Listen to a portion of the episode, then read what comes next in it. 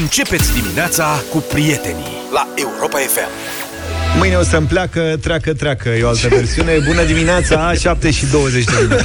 Bună dimineața, știri din viață, cum ne place nouă să dăm un indian, un indian din India a divorțat, fiindcă soția i-a gătit doar tăiței instant, de aia nudel și instant de păia pe fiartă, pe tot parcursul mariajului. Da. Auzi? O fi Iulia noastră care a plecat cu un sac de maghi în India și, și a Serios? gătit... Așa a plecat? Păi nu știu, zic și eu. Nu cred că a plecat așa. Păi că acolo se Întreb mănâncă doar. multe... N-ai mă, nevoie acolo. Se mănâncă vegetarian mult acolo. Mhm. Acolo, din cont, deci e chiar contraindicat să mănânci carne. Că vrei să, Da, pe e foarte cald. să fie bine. Da. Știi că în Egipt faci diarea faraonului, dar în India, tată... Faraonul e mic copil. Da, adică cine se duce în India... De ce te uiți, mă, așa? Nu că eram atent. Dacă vrei să mănânci, dacă vrei o experiență tare, mănânci pe stradă în țări africane sau în India. Eu am toată deschiderea. Da. Mie îmi plac Ce experiențele să zic? astea autentice. Și slăbești, bine? Da, asta e. Doamne ajută, măcar atât. Revenind la cazul acesta, deci domnul indian s-a supărat. Cazul a fost prezentat chiar de către judecătorul care a decis desfacerea căsătoriei. Mă rog, într-un context mai amplu vorbea de rata mare a divorțurilor din India. Și a dat acest exemplu, îndemnând probabil nevestele indience să fie mai bine pregătite pentru căsătorie. Că uite ce se întâmplă. Da, da. Onorabilul judecător Ragunat, îl cheamă din Misore, a explicat că bărbatul s-a plâns în fața instanței că soția nu știa să gătească. Așa că tot ce i-a dat de mâncare au fost tăiței instant, pe care i-a cumpărat de la magazinul din sat. Să zic că mersi că măcar o varietate Da, bogată bine. de Exact, bine tăițe că nu- instant. Și bine că nu l-a și bătut. Practic a mâncat ca orice student la Politehnică. Perfect, un timp, adevărat. Până între zacușci. care e Că era pluralul? supărat că nu i-a făcut fried rice. Altceva nu văd uh, ce ar fi putut să... Adică ei practic doar asta au, tăiței și orez. Au mai multe lucruri, mă. Hai Stai să mă fim puțin, răi. alelalte sunt... Care indiană e foarte bun. Da, da, astea sunt nelipsite. Adică la orice masă indiană trebuie să ai fie orez, fie tăiței. Ești de acord până aici cu mine? și pe urmă ai ca ceva... side dish. Orez Păi păi da. cum e pâinea. Garnitură, A, garnitură, cum ar da, veni. da, rest e ca și cum ai spune, Păi că e- românii n-au decât uh, pâine, și, pâine și ciorbă. În rest, măi, mai nu. sunt o grămadă de alte Femeia lucruri. a făcut garnitură. Hai că a dat-o pe lângă, lasă mai... Ce să fac, mă încerc să o La salvez. indienisme nu te pricepi. Nu, da. Deci asta Mă, e. Viața mea indie. Întrebarea mea, eu am cercetat, să știți, știrea asta e de acum vreo două zile am căutat-o și am, am tot documentat, am citit foarte multă presă indiană. Ok. Toată lumea preia subiectul, se comentează pe larg, dar domnul onorabil judecător Ragunat din Misore nu a precizat cât a durat mariajul, pentru că aici era cheia. Aici aș fi vrut să știu cât a stat indianul Bravo. așteptând ca doamna nevastă să învețe să, dea- mai cumpere și altceva. Să dea drumul la un curry. Cred că asta vreo, asta vreo 3 săptămâni, nu mai mult. Îmi dau seama cât scrie a ținut. nicăieri, nu? Nicăieri nu scrie, nu scrie, nu scrie. Și dacă toți suntem la subiectul nostru favorit, în dimineața asta am aflat de pe Twitter de la un băiat pe care îl urmăresc, un domn Cristian, zice, am aflat cu stupoare, zice el, că nu toată lumea mănâncă mâncare de mazăre cu muștar. Pierderea lor. Deci asta mâncare de mazăre, Mazăre cu cu muștar, muștar? da. Și este o discuție întreagă, aparent, faci în felul următor, stai nițel. Zice, cum se mănâncă? Întreabă cineva. Zice, se pune borcana alături și se ia câte un pic după fiecare lingură de mazăre. Nu se amestecă decât în gură. Dă aftertaste-ul după felul principal. Deci, practic, mănânci mazăre și un pic de muștar lângă. Eu mă bag. Deci nu-l amesteci în mâncare. Nu. Îl iei separime. Separimo, da. Este, știi, cum mai lua o linguriță de caviar, separimo, da. lângă șampanie. Mâncare de mazăre cu pui. Mâncare de mazăre, nu e Păi nu. specificată de care. Nu e ok. Vrei Rog- să întreb? Rog detalii. Ne rog de Păi nu, serios. Europa FM. Europa FM. 7 și 32 de minute, practic. Da, domnule, așa este. Acum am venit eu azi dimineața la barieră aici la noi, am deschis geamul ca să dau cu leștimația, pac, m-a izbit un miros de plastic ars. Așa Plastic miroase, ars mă, în la voi București? București. Nu are, mă. S-au mai stricat treaba în ultimii ani. Mediul rural miroase naturellement a baligă.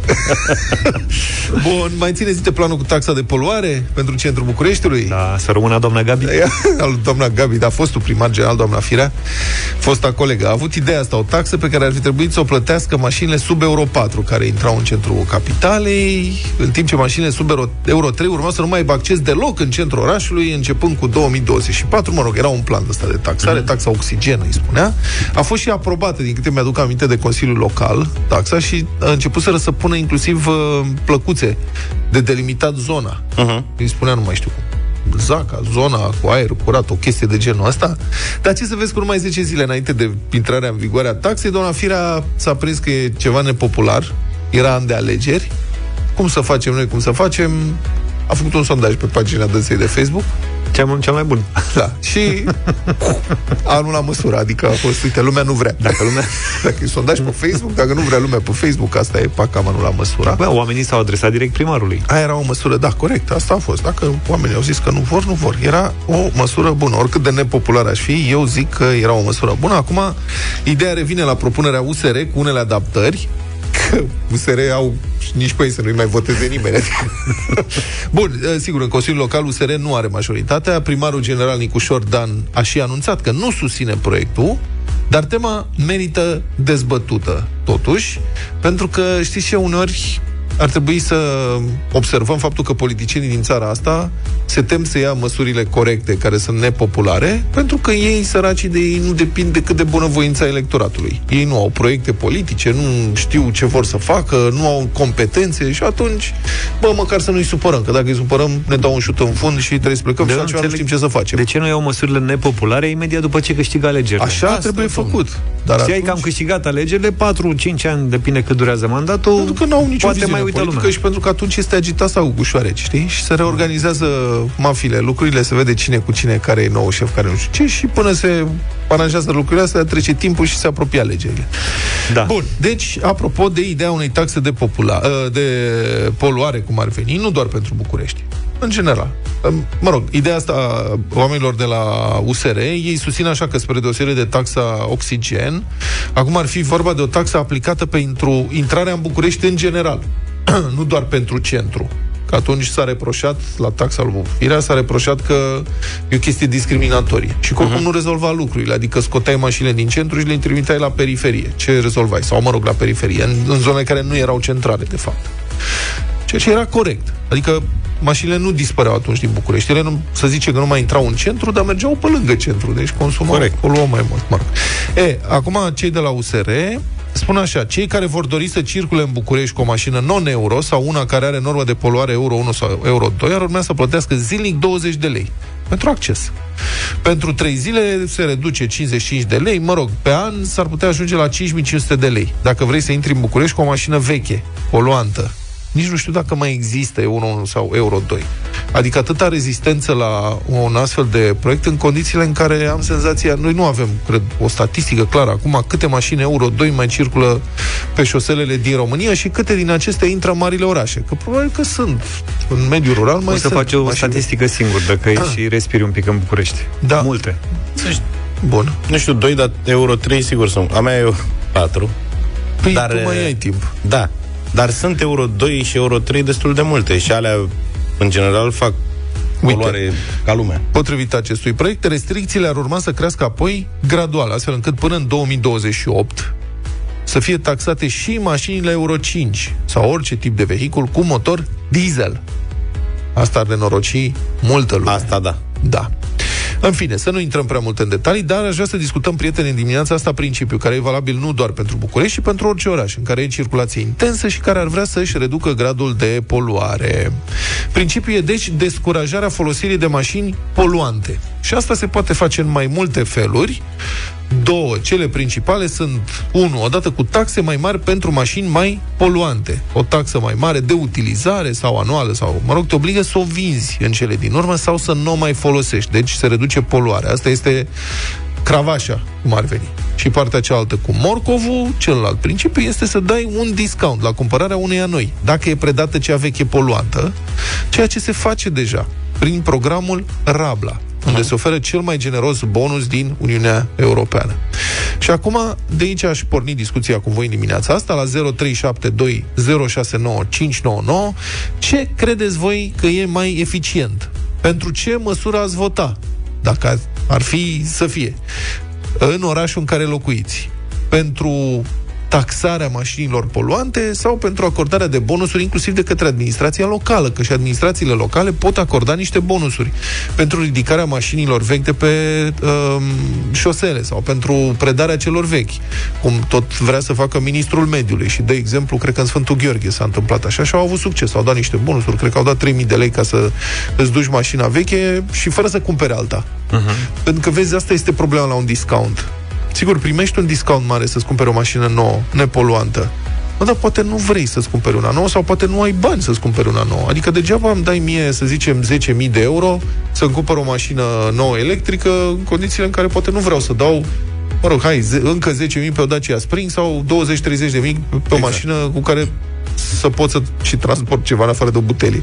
Adică, da. Bun. Deci, asta este. Ce altceva credeți că s-ar putea face ca să scadă poluarea în orașele României? Ce e de făcut? Pentru că orașele literalmente sunt îngrozitor de poluate în țara asta și vă spun din experiența mea, știu că sună un pic arogant, dar credeți-mă, nu e. Unul dintre motivele pentru care am vrut să mă mut în afara Bucureștiului a fost că aerul mirosea urât în oraș și acum simt asta când intru în București, miroase aerul. Sigur, m-am mutat la țară unde este plin de iarbă necosită și am alergii și îmi curg ochii. Da, cum o dai, tot e bine. 0372 069 599. Pentru taxare sau pentru bonus sau ce altă măsură. Tata e Bon Jovi, It's My Life, am ascultat uh, 7 și 47 Taxe de poluare în orașul în care locuiți pentru mașini mai vechi sau bonusuri ca să fie luate de pe șosele sau ce altă metodă credeți că ar funcționa ca să fie redusă poluarea? Ce preferați, mesaje sau telefoane? Ai un mesaj la inter. Hai să începem cu uh, un mesaj Fiți atenți Bună dimineața, sunt foarte multe și non-euro în București. Gândiți-vă la câți cu Euro 5 îi scot filtrul de particule, pentru că e prea scump să-l schimbi. George, Cred că am mai discutat despre asta. Înțeleg că nu e totuși chiar atât de scump, dar pare scump. Dar e mai ieftin dacă nu îl scoți Se fac verific- nu se fac verificări tehnice. Eu n-am văzut de când sunt eu aici. nu am văzut o verificare tehnică la, uh, la noxe, la mașini. În, Unde? În oraș. Să te oprească pe Da, margine? să Asta ar tragă mai lipsi pe margine, cum sunt aia de la rar, să vâre țuțuroiul și să spună, băi, matale, ești total în afara normei de poluare. Hai că-ți iau talonul. N-am văzut în viața mea așa. Poate n-am văzut eu, or fi. Habar n-am. Bună dimineața, băieți! Eu vreau să vă întreb câte mașini fără catalizator sau cu catalizatorul anulat Poftim. intră în București în fiecare zi. O zi bună să avem! Ok, și ce trebuie... Salut, mersi. Bună. Și, și ce trebuie făcut în cazul ăsta? Deci știm că e fenomenul ăsta, ce ar trebui să facă autoritățile, mă întreb? Adică cei pe care îi prea ai plătim cum. să se ocupe de Adică asta. mie mi se pare că soluția zisă de tine cu să-i tragem pe dreapta aleatoriu pe unii pe alții nu ar funcționa. De ce? Pe- Odată pentru că ar, ar trebui foarte mulți oameni care se ocupe de chestia asta și doi, de ce să mă oprească pe mine să mă tragă pe dreapta dacă eu sunt corect și să pierd timpul cu cineva care... Bă, Până la urmă ajungem tot la sistemul ăla cu, cu turn, turnătoria, cu părâtul, știi? Adică ar trebui să funcționeze cum se întâmplă în țări civilizate, dacă trece pe lângă tine unul de la care te acoperă în fum negru, Da, a- să a- suni în ăia da. secunda 2 și să spui numărul de matriculare cu tare, cu tare, cu tare, lasă o dâră de păcură în urmă. Știi? Și ăla să fie chemat în două ore la un service să se constate gradul de poluare și să-i se confiște mașina. Hai că mai avem un mesaj. Bună dimineața, E o băi. soluție interesantă aici. Eu am o mașină din 2001, Euro 2. Vreau să scap de ea, într-adevăr, dar nu am în niciun caz bani ca să cumpăr o mașină nouă. Corect, poftim. Totuși, cred că ar exista o variantă, o soluție pe care ar trebui, care ar trebui să fie analizată de cei de sus. Dacă eu predau mașina pentru a fi dezmembrată, iar cineva care are o mașină din 2005 vrea ca să predea și el, de ce nu dă mie mașina lui? El la rândul lui vrea să-și ia altă mașină din 2009, care e Euro 4. fel de Cineva troc succesiv. care are mașina din 2009 și vrea ca să o dezmembreze, de ce nu i-o dă acelei persoane? Și uite așa- Ar putea fi făcut un sistem centralizat, nu ca mașinile să fie de la persoană la persoană, ci un depozit unde să, de unde să mergi să-ți alegi o mașină. Eventual și- să plătești și o diferență de bani. Mulțumesc. Și Asta așa, s-a în schimbat. câțiva ani îți iei Ferrari. Pac, Cumva, treci de da. la unul la altul. Bine, hai să vedem ce spune Daniel. Bună dimineața! Bună, Neața, Daniel. Dani. Bună dimineața, Te de la ascultăm. Bacău vă sun. Salut. Uh, am stat 16 ani în uh, Italia, la Torino. Da. Uh, de 20 de ani, uh, în centrul Torinului uh, nu se circulă decât cu euro cel mai mare, euro 4, euro 5, euro 6. În jurul centrului se circulă cu orice fel de mașină cu numere alternative. Ce tare. Adică uh, pare și impare. Dar stai puțin, în centrul Da. orașului, cum te verifică dacă ai mai jos de Euro 4? Există camere, exact, exact ca la trecerea de După numărul de proveniență, matriculare. Aha. unde îți ia numărul de matriculare, dacă ai trecut cu mașină non-euro, amendă. Ce Și nu se discută acolo. Deci Foarte frumos. toată lumea respectă tot. Dacă ai intrat cu mașină bă, sub euro, pe care bă, sub euro 4, să dăm un exemplu, amendă instant. Deci îți vine acasă. Și crezi că mașina. sistemul ăsta ar merge și în România? Uh, Ar merge. Ar fi merge. necesar? Ar fi necesar, mai ales în București. Am Mulțumesc, mulțumesc foarte mult. Uite, vezi? Da. Să stea cineva la colț de Modelele stradă. există, doar că de ce să facem asta? Că dacă facem asta se supără lumea, nu ne mai votează. și noi ce facem după brațe aia? mereu pe aia cu suntem săraci și atunci hai să murim. Dacă toți suntem săraci, să murim sufocați, știi? Dar noi am stat cu un tabel, știi, la colț de stradă și ar verifica fiecare număr. Asta cu digitalizarea nu merge. Ionuț, bună dimineața! Bună, Ionuț, Bună dimineața, te rog, din capitala noastră dragă vă deranjez. patriei noastre, da. Așteptam și mă uitam, sincer, nu cred că în 30 de mașini am văzut două persoane în aceeași mașină. Da, sunt de acord. Și cum faci asta? Cum rezolvi să faci, să zicem, Nu știu, ride eu aș fi, aș fi început să-i taxez pe băieții ăștia grași și frumoși de pe la Palatul Parlamentului, de pe la Palatul Victoriei, care n-au făcut nimic în ultimii 30 de ani. În toate țările civilizate și marile orașe există parcări la intrarea în oraș, Da. există Perfect de acord. transport în comun foarte bine pus la punct. Credeți-mă că plec din Bragadiru și fac două ore până pe Bulevardul Aviatorilor, la Da, piața domnule. Charles de Gaulle. Absolut nenorocire dacă ar exista. Și știți care e culmea? Există clientelă pentru așa ceva. Adică sunt foarte, foarte mulți oameni. Cred că deja sunt zeci de mii, dacă nu chiar mai mult, de bucureșteni care s-au mutat la marginea orașului și care ar vrea și ei să meargă cu ni- un, un metrou sau cu un Metro tren. ar fi minunat dacă ar funcționa da. Sau chiar și în cu o tot linie de Bucureștiul. autobuz care funcționează, să se ducă să-și lase mașina. Că mulți au văzut afară chestia asta. Bă, că afară cum funcționează mă și la noi? Nu, nu înțeleg. Aia cum E pot? aerul. Mihai, bună dimineața! Bună dimineața, Mihai. Bună dimineața, băieți! Bună.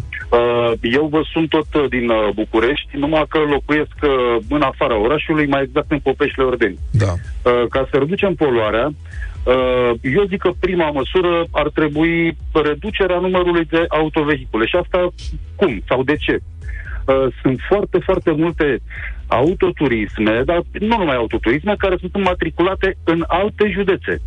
Ele plătesc taxe în județele respective, care vis-a-vis de București și de uh, Ilfov sunt mult mai mici, dar circulă, poluează și fac traficul ăsta din București infernal. Păi, circulația Ar e trebui să liberă în România. Nu poți să-i O- ok, taxezi este suplimentar liberă, că perfect. merg în alt județ.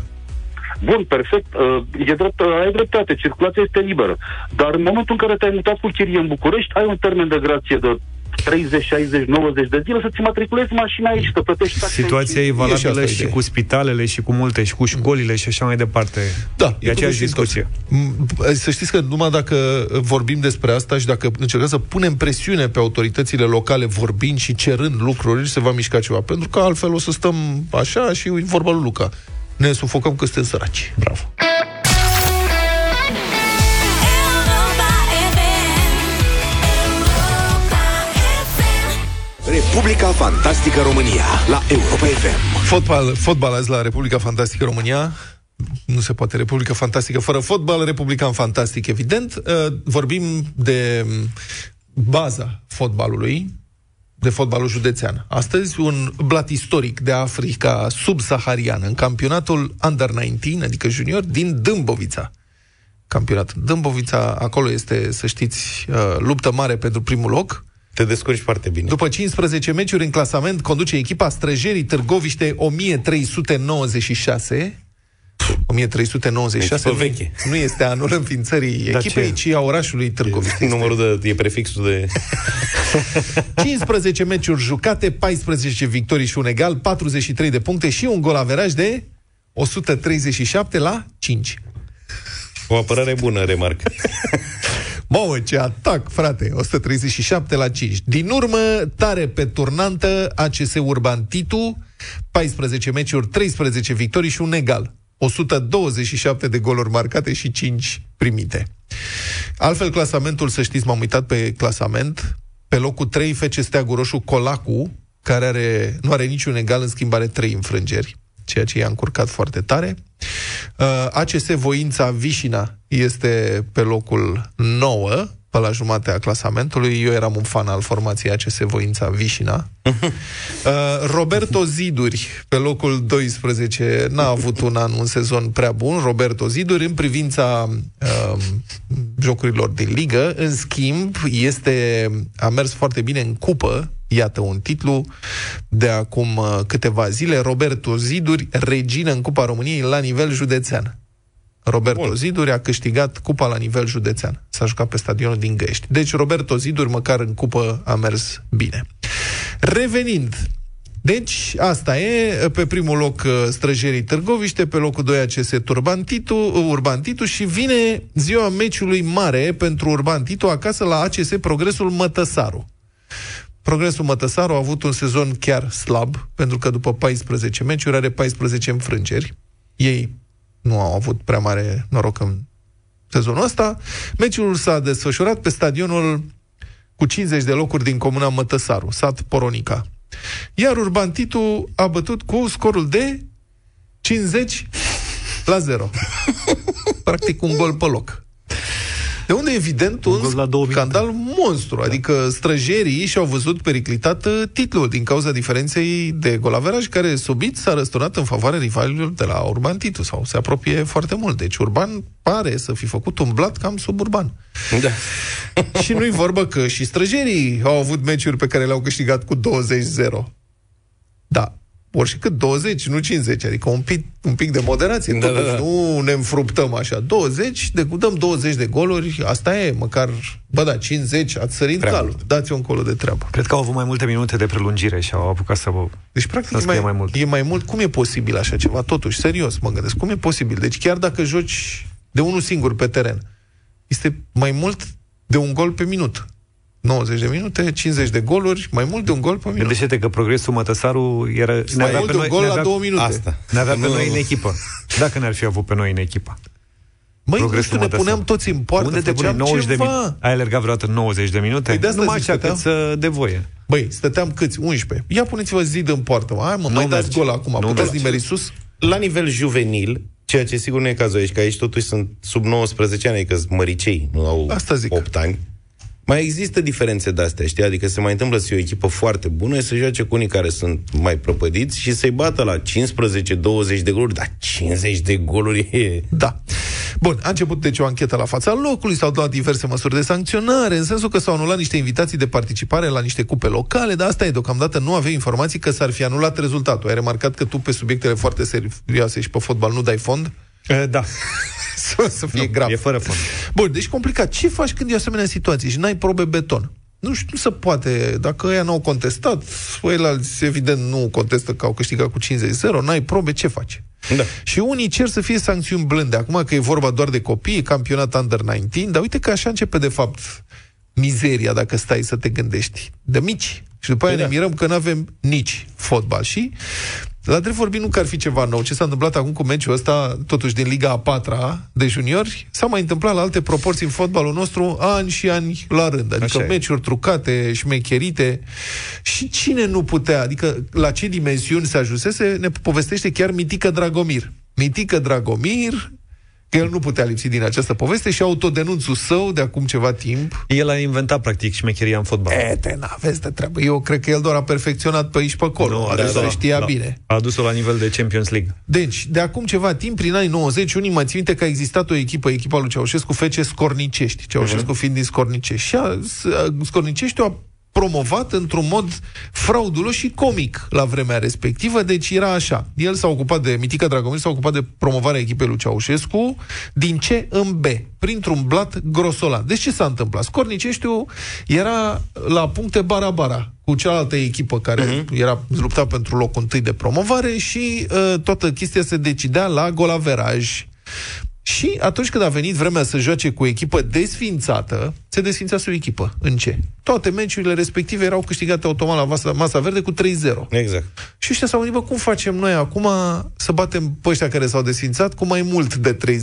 Ei ne, nemai existând, deci nemai venind la stadion și ca atare nu puteai, nu se juca meciul. Și a zis, bă, trebuie să jucăm meciul. Și Mitică Dragomir a venit cu o idee genială să vină cu niște aranjat, niște falși jucători să intre totuși pe teren cu legitimațiile lor desfințați și, practic, să joace astfel încât Scorniceștiu să dea câte goluri Vrea. aveau ei nevoie să dea. Înțelegeți ce golănie? Și ascultați-l pe, uh, pe Mitică Dragomir cum se și laudă cu ideea lui genială. Nimeni nu știa ce să facă. Și am venit eu, profesionistul, care am spus în felul următor, dom'le, stați așa. Luați carnetele de la metalurgistul uh, Slatina. Aia desfințați. Sau constructor, nu mai țin minte cum zice. Deci, ce să facem? Păi ce să facem cu carnetele? Dom'le, luați uh, carnetele. Găsim aici în Scornicești 11 tineri, îi băgăm să joace pe carnetele uh, celor de la Slatina, noi nu facem contestație, că suntem echipa care jucăm cu ei și le dăm oricât și se consemnează rezultatul. Nu știe nimeni, nici arbitri, nici nimeni, nimeni, nimeni. Ăștia se uitau la mine, parcă era Sfântul Sisoie când povesteam aceste uh, lucruri. Cum domnule se poate asta? Nu se, nu se poate, domnule. Asta a fost ideea mea, genială idee este. S-au dus, au luat carnetele de la ea pentru o sumă infimă de bani. Am găsit noi unii, grăjdari, lăptari, ăștia care mulgeau vacile prin scornicești pe acolo, unii care vindeau gogoși și am îmbrăcat în echipament sportiv, tot în echipamentul nostru, dar altă culoare. Altă culoare. Și am început, au început jocul. Eu, deci, repet, nu eram angajat încă la, la Sconicești în acea uh, perioadă. Era o probă Dar de eram- angajare. Da, era o probă de angajare, eram consultantul. Dar când au văzut unde mă duce mintea, Au zis, Au zis, băie, băieți, Golan, da. luați-l. Ai văzut? Să putea ori, să poate orice, domne, să poate orice. Care e Pe problema? mine mă miră că n-a zis nimeni, e echipa lui șeful și trebuie să promoveze, știi? Da. Se Păi luptau trebuiau totuși cumva să dea să, da, niște aparențe. goluri. Și vine pasul 2. Are loc jocul propriu-zis. Și evident, ăștia încercau să afle cât era scorul la eilalți, ca să dea mai multe goluri. Și cum s-au gândit ei să facă asta? Folosind miliția. Miliția dădea pe stație, erau supravegheau meciul ăla și dădeau pe stație. Câte goluri au dat eilalți, ca să dăm și noi mai multe. Și cumva pe lanțul ăsta se produce o confuzie și Scorniceștiu bate echipa de grăjdari, lăptari și vânzători de gogoși cu 18 la 0. Și ascultați-l pe Mitică Dragomir care ne explică ce s-a întâmplat de fapt. ei puseseră mașini uh, din uh, 30 în 30 de kilometri, că stațiile de atunci nu puteau mai mult, până la Moreni. Și unul din uh, milițieni, că de asta erau bancurile cu milițieni atunci, nu o să zică că este uh, 2-0, cred că avea uh, ceva șpriț în nas și a zis 2-0. E, al nostru a înțeles 9-0 și Tache Macrica era antrenor, cum 9-0? Trebuie să dăm 18, încă 9, că ei nu dau mai mult de 9 a doua repriză. Totul a făcut Tache Macrica să, uh, uh, să ajungă la acest A stabilit rezultat. rețeta.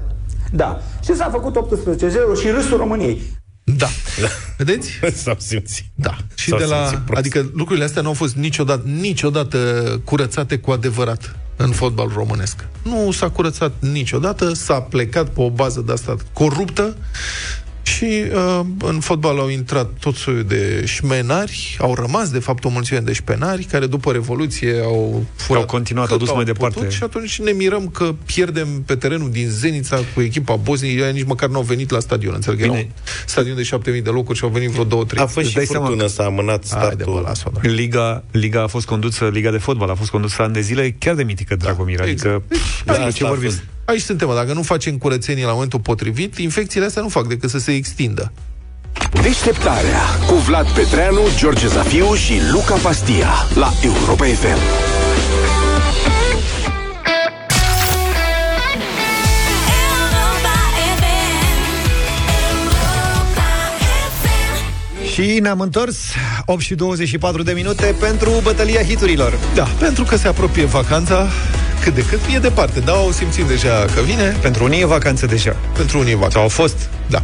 De fiecare dată când ajung prin Grecia, prind un post de radio grecesc care dă muzică, evident, grecească, ceva mai vechiuță, de aia cu buzuchia, ce e de stat în cârciumă, de uitat la Marea Albastră, de băut un uzo sau poate cine știe o bere grecească și de mâncat un uh, cotlețel de berbecuț, un tzatziki, ce să zic mai repede. a? Hai astăzi. Da. Muzică grecească, Milisemu Grigori Milisemu, Milisemu Λεσατήρι σαν ποτέ μου Milisemu, Milisemu Πώς να σε ξεχάσω Θεέ μου Milisemu, Milisemu Λεσατήρι σαν ποτέ μου Milisemu, Milisemu Μόνο στον μου σε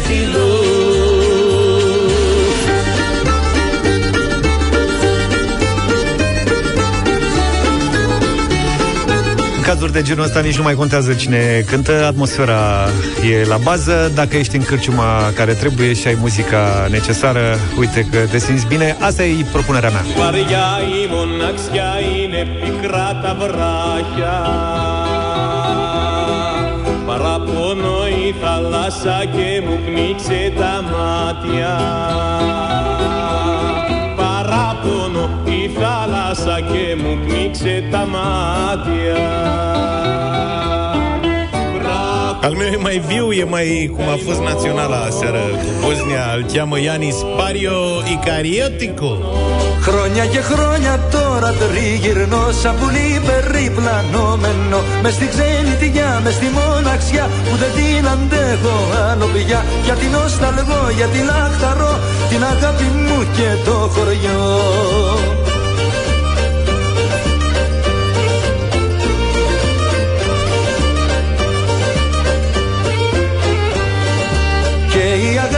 0372069599 Pe mine nu m-ar deranja niciuna dintre piesele astea Absolut. Hai să vedem totuși ce spune George Bună dimineața Salut! Neața George. Neața băieți, eu în dimineața asta merg cu George. Mulțumesc tare mult, Bine, George, George. pentru votul tău Bravo, Sorin, bravo. bună dimineața Salut, Sorin. Bună dimineața, băieți. Dimineața asta merg cu Vlad. Vă mulțumim, Milisem. Mulțumim. George, bună dimineața Înseamnă Revine vor- George. Vorbește cu mine, Milisem. Bună dimineața, băieți. În dimineața asta votez cu Luca Pastia. Vă Bine, mulțumim. George, mulțumesc. Luca de la Egalitate Sport. perfectă între cei trei anonimi greci. A- Alin, bună Asta dimineața nu e anonim. Salut, Semi-anonim. salut, băieți. Eu o să votez în dimineața asta cu Vlad. Vă mulțumim. Bine, Alin. Milisem. A cântat și Mirei Matiu. Bogdan, bună dimineața A piesa Bună e mai... dimineața. Cu Tudor Gheorghe la lui George. Nu cu... A, mulțumesc tare Dana mult Muscuria. Mulțumesc tare mult Petre, ești în direct, bună dimineața Salut, Neața Petre. Petre. Alo? Bună dimineața. Să trăiești. Bună dimineața, am auzit? Da? da. Milisemu. Milisemu. Milisemu. Foarte bun. Nana Muscuri, nu Mirei Matiu, am greșit. Nana Muscuria și... a Nu cântat prea asta. te pricep Da, mă rog, a Milisemu, câștigat vorbește piesa. cu mine asta.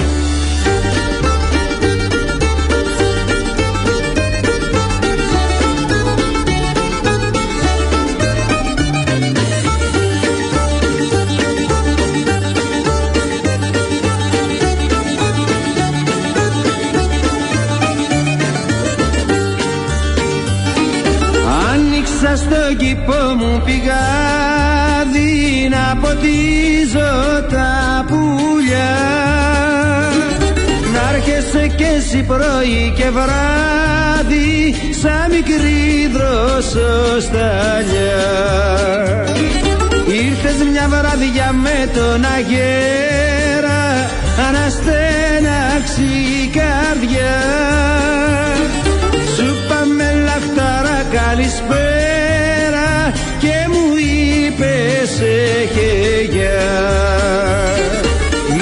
Μίλησέ μου, μίλησέ μου, δεν σε φίλησα ποτέ μου. Μίλησέ μου, μίλησέ μου, πως να σε ξεχάσω Θεέ μου. Μίλησέ μου, μίλησέ μου, δεν σε φίλησα ποτέ μου. Μίλησέ μου, μίλησέ μου, μόνο στο όνειρό μου σε φιλώ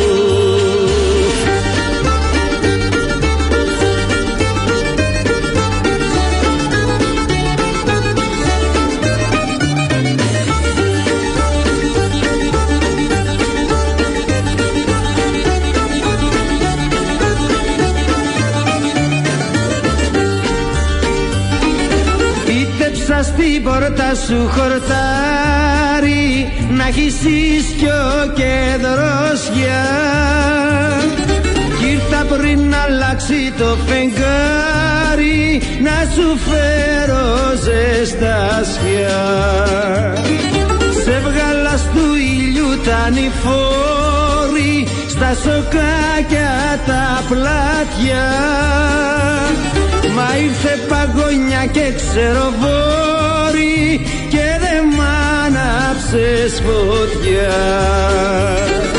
Μίλησέ μου, μίλησέ μου, δεν σε φίλησα ποτέ μου. Μίλησέ μου, μίλησέ μου, πως να σε ξεχάσω Θεέ μου. Μίλησέ μου, μίλησέ μου, δεν σε φίλησα ποτέ μου. Μίλησέ μου, μίλησέ μου, μόνο στον όνειρό μου σε φιλώ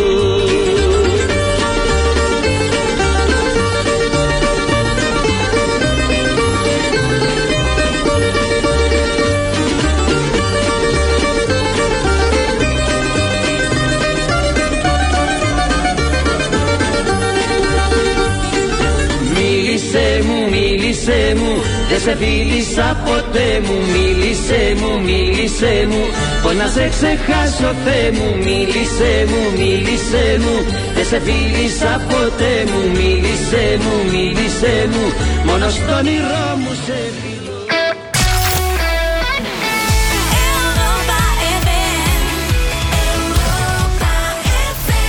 8 și 36 de minute, bună dimineața tuturor. Vă spuneam zilele acestea că dublu sau nimic Concursul vostru și al nostru favorit Revine în toamnă la Europa FM în deșteptarea Însă, începând de luni, avem un nou concurs. Foarte tare și foarte mișto. Pe care cel puțin în teorie îl cunoașteți. Se numește Ghicești și Călătorești. Așa. Ne-am mai jucat uh, din punctul ăsta de vedere Iar premiul uh, pus la bătaie de fiecare dată Este de 1000 de euro Așadar puteți câștiga repede 1000 de euro Dacă vă prindeți unde am ascuns noi tichetul de vacanță uh-huh. Știți cum facem? Avem un Mhm. Mai tichet zi de o dată. vacanță pe care noi îl ascundem undeva Undeva pe lumea asta Poate fi oriunde, pe orice continent, în orice țară În orice, nu știu, stațiune, Loc. pe mare Nu trebuie să fie un loc turistic. Haideți să spunem Arcul de Triunf din București. Da, da. Sertarul al exemplu. doilea lui Luca. Da, lucruri de genul ăsta. E, Da, și voi de va aici din trebui să, birou. să, vă, să veți intra în direct, ne veți suna, veți intra în direct și ne veți întreba. Este în, uh, nu știu, în Europa? Este pe pământ? Da, este, vom spune noi. Dacă Perfect. răspunsul este da, aveți dreptul să mai puneți o întrebare. Și Da. tot așa, până ajungeți la tichet. Dacă răspunsul este nu, vă mulțumim și trecem la următorul ascultător. E pe Atât de fundul simplu. mării, da. Și așa mai departe. Da. Întrebări? Și prin această metodă simplă și sugestivă de întrebări succesive, veți ajunge la tichetul de călătorie, ce valorează, după cum spunea George, 1000 de lei, adică iată mai mult decât premiul maxim de la dublu sau nimic din fiecare zi. Din fiecare zi. Ideea e că jocul nostru se poate întinde de pe o zi pe alta. Da. Adică o să luăm în principiu cam trei ascultători în Da, trei fiecare luăm, se zi. poate- maximum. Maxim trei. Da. Se Uh, poate termina în 5 minute sau în 5 săptămâni. Bun, acum, cred că poate ar, ar trebui să facem odată un making-of, adică să arătăm cum se organizează concursurile astea sau cum s-a întâmplat când am avut precedentul concurs. Uh-huh. Când noi între noi discutam, mă, nici nu trebuie să fie prea greu ca să uh-huh. nu frustrăm oamenii, dar pe de altă parte nici să ghicească din prima. Și fiecare dintre noi a tot propus un loc și s-a gândit cât de, că să nu fie nici îngrozitor, dar nici așa, așa, și Nici până așa, la urmă, nici după așa. ce s-a câștigat de câteva ori într-o săptămână sau în vreo două, trei zile, am zis, bă, nu, hai să facem ceva, să fie un pic de provocare, că mm-hmm. se plictisește lumea dacă ghicește din prima. Și eu am zis, vin eu cu un loc. Nu o să ghicească nimeni. Adică, vă spun eu, o să începem să dăm uh, sugestii, pentru că la un moment dat dăm informații. Dacă vedem că nu merge treaba, mm-hmm. vă ajutăm. Zicem, "E, se află pe un vârf de munte care este în Europa sau ceva de genul ăsta. Și am zis, vă zic că aici o să fie... Da, și s-a ghicit, în prima zi s-a ghicit, nu? Adică la a treia întrebare s-a Da, ghicit s-a locul. ghicit repede, da, da, da. da. Așa că asta a fost... Uite, exemple din, uh, de la ediția trecută. A, la un moment dat am ascuns tichetul numărul 3, dacă nu mă înșel, monumentul din bronz reprezentând doi dorobanți de la capătul podului Angel Salini Aoleu, Cernavota. mi-amintesc aia, da. Știi? Nu mai știu cât a durat, Și dar- uh, s-a început așa. Fiți atenți. Bă, ce tare tu le ai. Este în Europa? Da. Țara are ieșire la mare? Da. Are ieșire la Marea Mediterană? Nu. Și aici s-a terminat.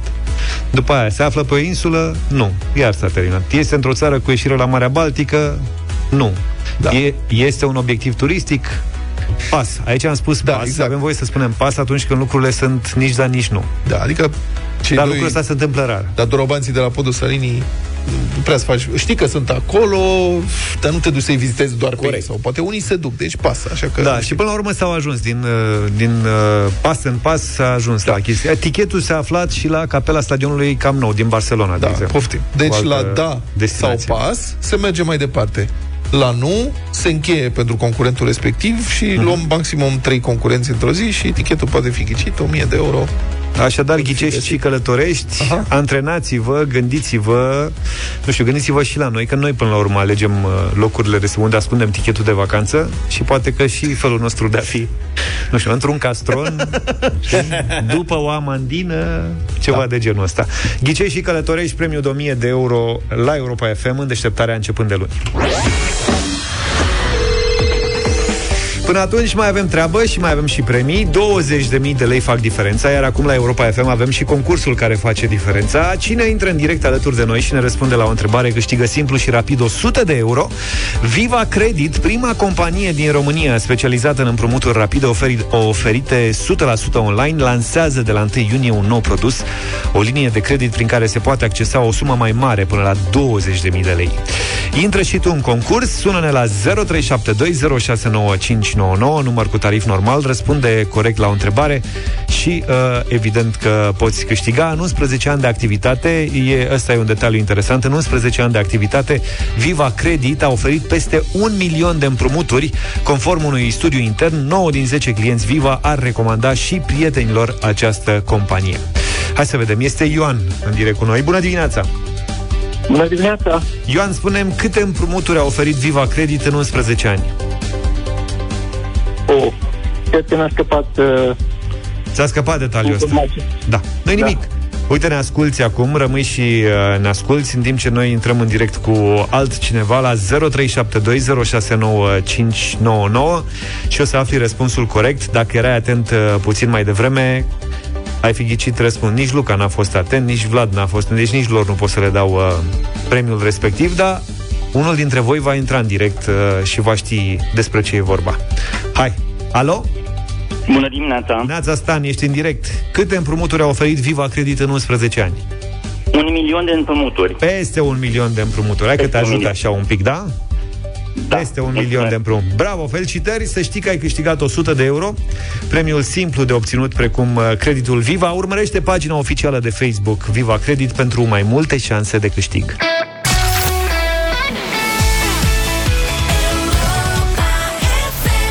Asta e piesa voastră, să știți, voi ați votat-o la Radio Voting, ați dat 10 voturi de da consecutive, iar Alexandra Ungureanu și Teo Rose, uh, un om ca tine, a intrat în playlist. Ai reușit, continuă. N-ai reușit, continuă, dar și mai tare, pare, dar sub altă formă, mă rog, pare a fi deviza unui cuplu din București care s-a străduit să șofeze mașina fără permis. S-a întâmplat în Vaslui, bucureștinii plecaseră încolo și la un dat în Vaslui au fost trași pe dreapta, poliția a tras pe dreapta.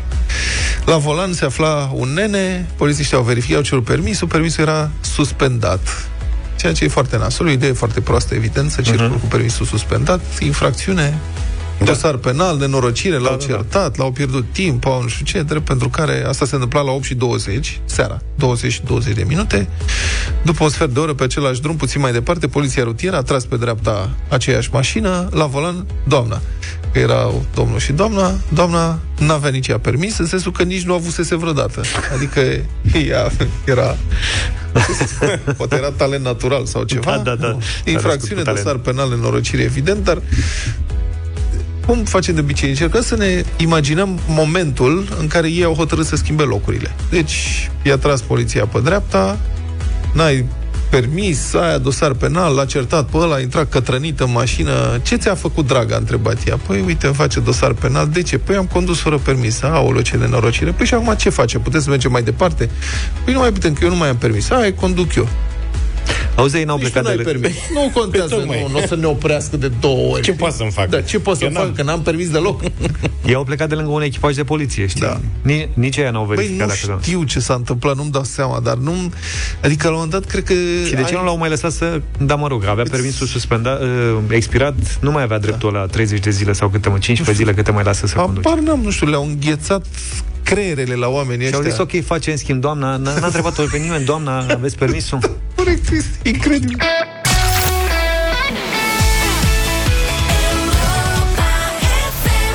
Bună dimineața, Moise Guran. Bună dimineața și bine v-am găsit. Probabil puțin își pun întrebarea cum va arăta Uniunea Europeană după războiul din Ucraina. Aceasta nu este o chestiune care să ne privească doar pe noi, această generație care va rămâne probabil marcată de ororile conflictului, de tragedia poporului ucrainean și de amenințarea mai extinsă asupra întregii Europe de Est a unei Rusii agresive. Aceasta este și o întrebare despre lumea în care vor trăi copiii și nepoții noștri. Căci construcțiile politice, așa cum și Uniunea Europeană este, se clădesc în cel puțin decenii. Ce știm acum aproape sigur este că Rusia nu va reuși să șteargă Ucraina de pe hartă, chiar dacă nu știm cum vor arăta granițele Ucrainei la finalul acestui conflict. Mai știm de asemenea că Ucraina va deveni membra a UE, chiar dacă nu este clar nici când, nici în ce condiții. Din aceste două aproape certitudini se mai naște o întrebare. Cum va arăta raportul de forțe între vestul și estul Uniunii Europene după ce Ucraina va fi devenit membru cu drepturi de pline al casei noastre comune? Busy Nation cu Moise Guran la Europa FM. Polonia și țările baltice joacă acum o mare carte de politică externă, ajutând cu mult curaj și determinare Ucraina să reziste agresiunii nejustificate și nedrepte a Rusiei. În același timp, Franța și Germania, țările care domină prin populație și economie politica UE, se fac de râs. Efectiv se fac de râs aproape în fiecare zi prin atitudini ezitante până la duplicitate, precum nevoia lui Macron de a nu umili Rusia, auzi, domnule, sau precum donația de cașchete pe care Bundeswehrul german l-a promis și care n-au mai ajuns nici până azi în Ucraina. Nu mai vorbim de panțere și alte arme grele pe care Germania ba le-ar da, ba nu le-ar da, ba le-ar da, dar fără muniție. Ce să mai...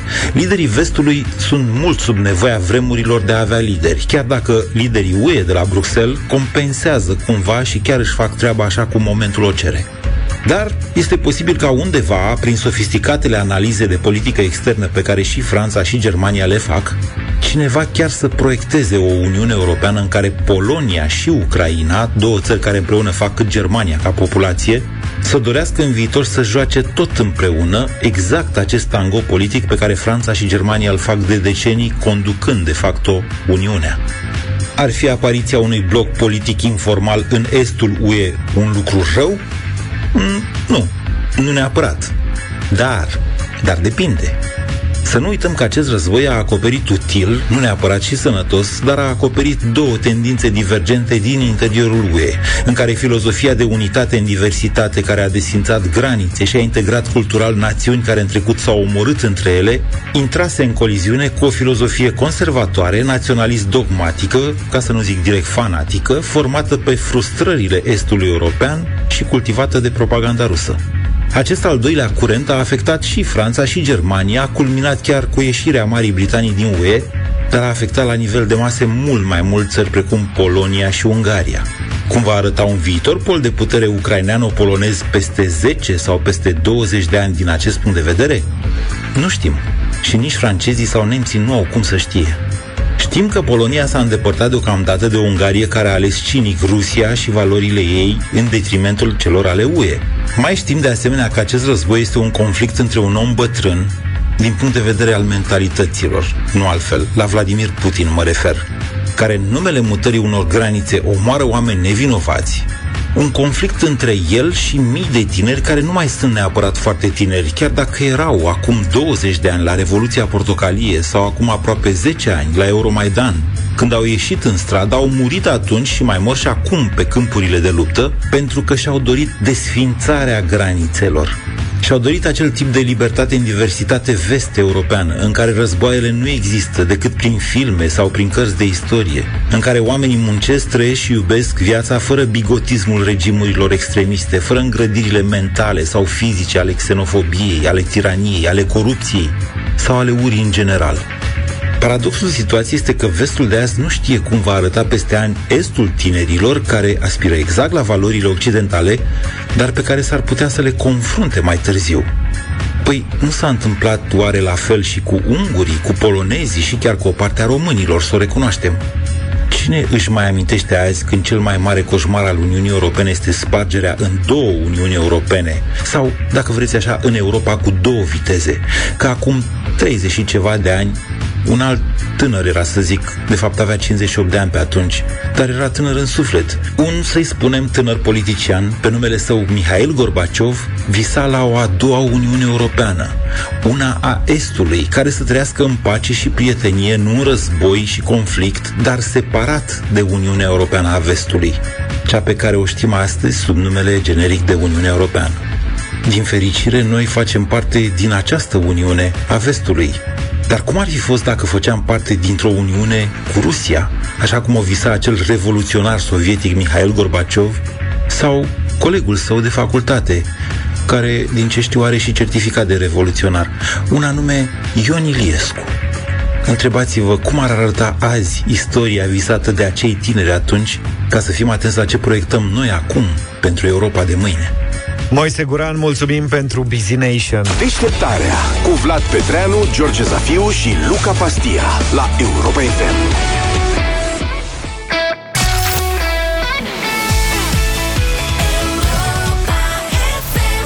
Mai mult de viață de la Smiley 9 și 22 de minute Mergem la mare, da? 4 zile, all inclusiv Vacanță perfectă, știți? Da. Marea migrație Nu. Luați parola de la noi Ce Vă scrieți parolă? pe site Parolă? Cu ea și așteptați mâine în Europa Express sau drum cu prioritate Puteți câștiga vacanța despre care vorbim în fiecare zi La Venus Parola de astăzi este Nu dați banii pe prostii, luați parole la copii. Parola de astăzi este Păi nu Cu vacanță Vacanță. Hai, domnule, că vacanță, vorbim de ele atâta vreme. Vacanță e parola de astăzi, notați-o, intrați pe site și poate, poate câștigați. Da, de ce nu parolele astea? De ce nu sunt niciodată cu ceva de mâncat? Au Nu fost și știu. cu mâncat. Stai mă, că au fost și cu mâncat. Ham- Mai a zi, fost. N-a fost, Adi, micre, ajută-ne tu. Guvid. Nu prea, Nu știu, domne, dar pește, nu mă- a fost cu- zargan, cu pește, un cred că a far. fost. Așa, exact. Un calcan, o treabă. O rapană. Da, de ce A nu fost dai scoică? așa ceva? E. Ciorbă tătărască de nuntă. Scoică, scoica, scoică. Scoică, scoici. Nu toate scoicile se mănâncă. Numai unele se mănâncă și ele au nume speciale. Pune Midie. midi, midi marinara. Da, poftim. Lucruri de genul ăsta. Hai că ne încurcăm. Hai să Vongole. trecem la lucruri mai serioase. lucruri mai serioase. Uniunea Europeană se gândește la noi în fiecare clipă. Gata cu încărcătoarele diferite la telefon. Uniunea oprește distracția. În principiu, cică, din 2024, ar urma să se vândă numai un singur tip de încărcător în toată Uniunea Europeană pentru orice. Încărcător de ăsta de telefon. Și au stabilit ei care e sau...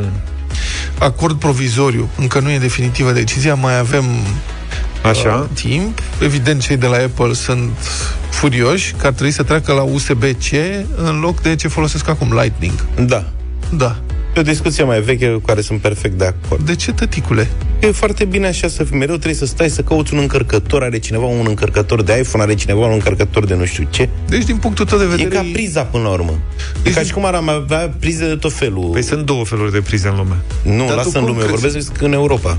Dar cum crezi că s-a ajuns la încărcătorul USB-C? Asta este culmea inovației? Asta e mai sus de atâta nu se mai S-ar poate, putea nu? ca cele mai, cele mai multe device-uri să se vândă cu încărcătorul ăsta. Am Da. vorbit ok. cu specialiști. Lasă-mă în pace, ascultă-mă, răspundem la întrebarea asta, nu deflecta. Deci Da. USB-C este a câta iterație de USB în linia de... A treia.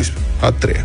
Și Lightning-ul a câta e după nu știu câte? Lightning-ul nu mă interesează a cât ai. Lightning-ul e foarte extrem de Dar scump, după nejustificat de scump, nu ne interesează. USB-C-ul e foarte bun, are viteză foarte mare de transfer. Mm. Bravo! Dar deci nu mai apare nimic mai bun. Când o să apară ceva mai bun, inovăm. Cum? Că trebuie să decidă Uniunea Europeană că ne dă voie să facem alt încărcător. Să nu mai... E bun ăsta. E bun, nu? Gata, Da. frate, asta a fost inovația. Deci, de atunci să dea Uniunea Europeană decizie. Pentru Păi tot, stai, să măi, nu se puțin. mai inoveze nimic. De aceeași chestie îmi revin la priză. Dar Da. poate să făcea o priză mai bună, cu șase picioare. Păi, poate să faci o priză mai bună. Cu și șase de picioare. ce rămâne la asta cu două, câte de zeci tipuri de de, ani? câte tipuri de încărcătoare și de prize sunt la mașini electrice acum? Sunt Nu mai știu. multe tipuri. Da? Da. Să spună Uniunea Europeană, toată lumea să folosească unul Cum sunt singur. mai mulți? Stai liniștit că Sunt lucrează mai la multe asta. modele. Lucrează Adică- la asta. Tu la anumite stații nu poți să-ți încarci Nu știu mașina? dacă la stații, dar priza din mașină, Aha. da.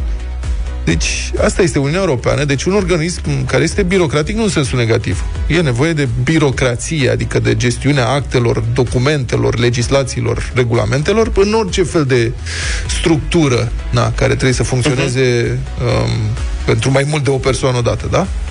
E, o structură birocratică a decis că USB-C este culmea inovației în acest domeniu, este maximum de ce se poate face Eu nu de cred acum. că, exagerez, nu cred gata. că nu a Avem- decis asta. Uite, Uniunea toată Europeană a lumea decis face- că ăla e cel pe care îl vom folosi, nu că e cel mai șmecher. Păi ăsta îl vom folosi și dacă vine Tu ești cineva și frustrat spune- că îți schimbă încărcătorul, nu? Eu o să-mi iau din altă parte, nu mă interesează. Dar nu, dincolo de problema personală, e vorba de principiu. Deci, dacă este o companie mare, poate că Samsung, de exemplu, scoatem Apple sau ăștia, Samsung, Huawei, nu știu, unii care fac telefoane, Google, că și ei mai fac telefoane. Pixel, sigur. Da. Deci fac, au departament de cercetare, research and development și hotărăsc că, bă, da, noi avem, putem să facem o iterație suplimentară la USB-C să fie și mai fiabil, și mai mic, să alimenteze și mai repede, să fie și mai bun. Cum facem? Noi zicem la Uniunea Europeană, dați-ne și nouă voie că avem un încărcător nou. Nu, toată lumea are același încărcător. Dacă vreți, vorbiți cu toți ceilalți producători și toată lumea are același încărcător, altfel nu. Dar cum putem să-l testăm? Păi îl testați voi acolo, la voi în laborator, nu... De asta sunt împotriva ideii. Nu mi se pare ok ca Uniunea Europeană să f- ia o decizie în sensul ăsta. Dacă un încărcător anume e cel mai bun, cu siguranță toate cele companii vor începe să folosească soluția cea mai bună.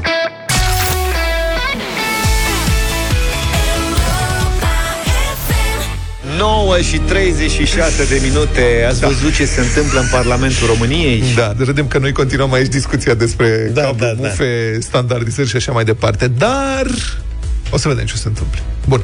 Vorbim de masă la bufetul Parlamentului. O altă tragedie. Cum trage... Da, este. Acolo se întâmplă niște schimbări cutremurătoare. La bufetul Parlamentului era visul de aur al gazetarului din presa anilor 90, poate și un pic din anii 2000, să aibă acreditare la Parlament ca să poată să mănânce pe săturatele în fiecare zi cu doar câțiva leuți.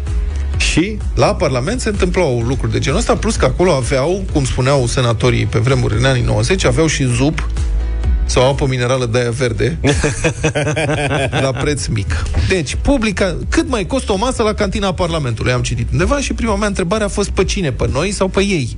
Corect. Că și aici, e că mesele astea, până la urmă, până acum, le plăteam mai mult noi, că erau prețuri mici. Dar lucrurile s-au mai schimbat. Publicația Constanța 100% a pus mâna, a pus gheara pe un bon de prânz de la bufet și l-a analizat. Deci, 7 iunie. 7 iunie a fost ieri. A cumpărat uh, cineva, a cumpărat ciorbă și felul 2, felul 1, felul 2. Bănuiesc că e un senator de Constanța. Da, nu știu, poate era și chiar și deputat. Cel mai scump preparat, un filet de păstrăv la Tigaie, mi se pare că este, a costat 30 de lei. Mamă, scump. Practic, în poză se văd o scovergă și încă o scovergă, arată... Era Na, ca un pește de la uitat în Da, poate ar arăta mai galantar. bine dacă n-ar fi garnitura aia lângă el. Garnitura se cheamă spanac. Vai de capul meu. Este spanac, arată ca niște Piure de spanac. Da, ca și cum ar fi trecut cineva pe la coafor, ar fi strâns de pe jos, ar fi vopsită verde și ar fi pus în farfurie. Eu zic că e, N-ai, spa- mă. e spanac vărsat și când spun vărsat mă refer la faptul că a fost... Uh, Liniștea. Este la prețul de 12 lei. Bă, băiatule. Deci, Spanacul? Da, un spanac fiert. da, ca foarte altceva. scump spanacul. 12 lei spanacul. La Parlament.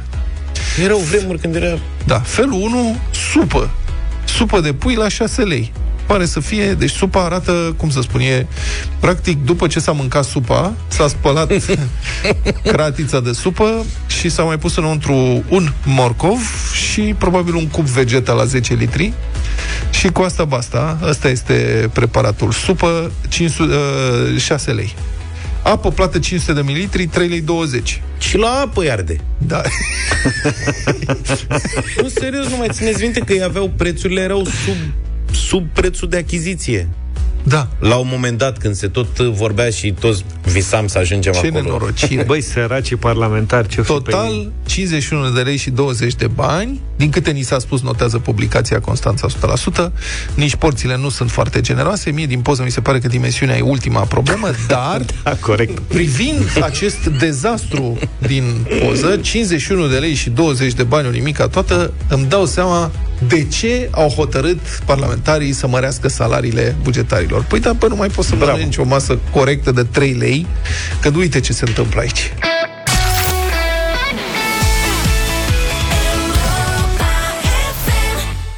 9 și 48 de minute Pe repede înainte ne grăbim un pic Pentru că nu mai avem timp Radio Voting, Mario Fresh are piesă nouă Se numește Necesar Îl știți pe Mario Fresh? Luca îl știi pe Mario Fresh? Păi da, cum? Da, Vlad, tu îl știi pe Mario Fresh? Speram să nu mă întreb. E din gașca lui... Uh... Mario Fresh este din gașca lui... Soțul Antonii. Soțul Antonii. A fost. Nu mai e acolo. Pe vremuri era domn profesor. A plecat din... Hai că uh, aveți timp 3 minute să vă gașca aia? documentați. Necesar 0372069599 iau, nu știu cum să dau Ne venim mai târziu de spunem ce să iau Wow, mi se iau, uitat toți vă iau Me now, now, now. Make me somehow. Walk it till, walk it till you coming down Oh,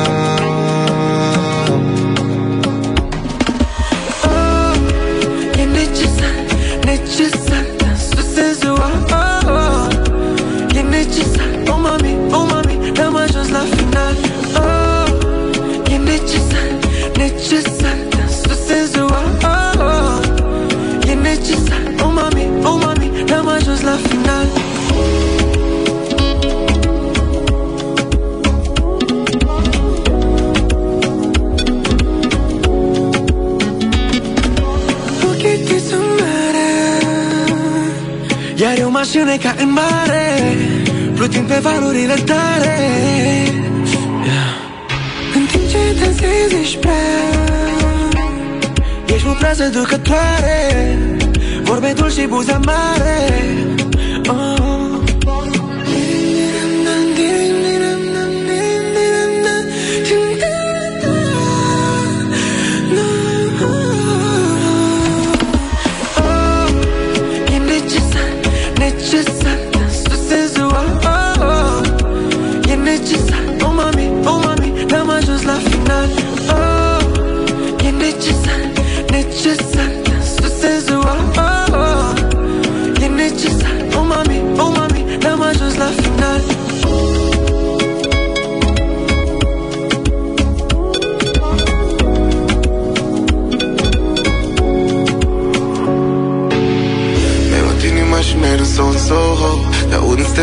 ce gândesc e mono Și baby, corpul tău îmi face rău E necesar să ne iubim, vreau să-l simt din nou ah. Mi-ai luat inima și mi-ai râs în Soho Te aud în stereo, dar ce gândesc e mono Și baby, corpul tău îmi face rău E necesar să ne iubim, vreau să-l simt din nou ah. E necesar, necesar Să se ziua, oh, oh. E necesar, oh mami, oh mami N-am ajuns la final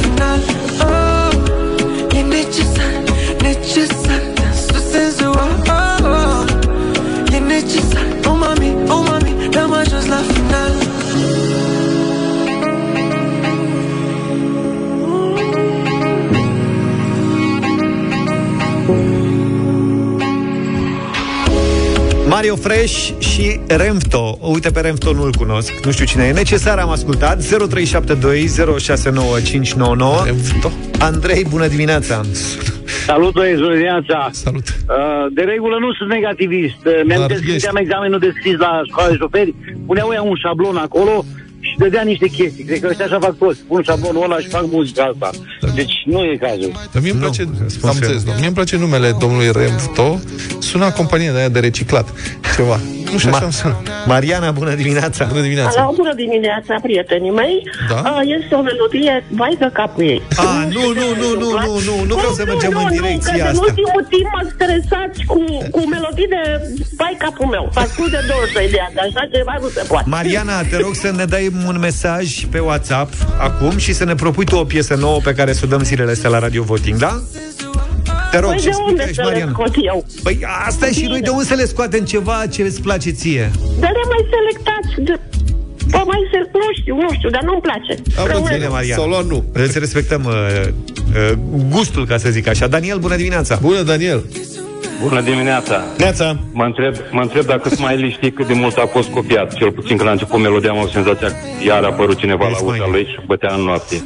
În rest, mai bine rămânea în gașcă și se lăsa de muzică. De ce? Mamă, deci în ce direcție am pornit? Cătălin, bună dimineața! Bună, Cătălin! Bună dimineața! Neața! O mare nu, Ok. o mare porcărie. 4! Mihai, bună dimineața! Salut, Mihai! Bună dimineața, domnilor, bună dimineața. Din Bacău vă ascult pe 104,2 FM cu mare plăcere. Da.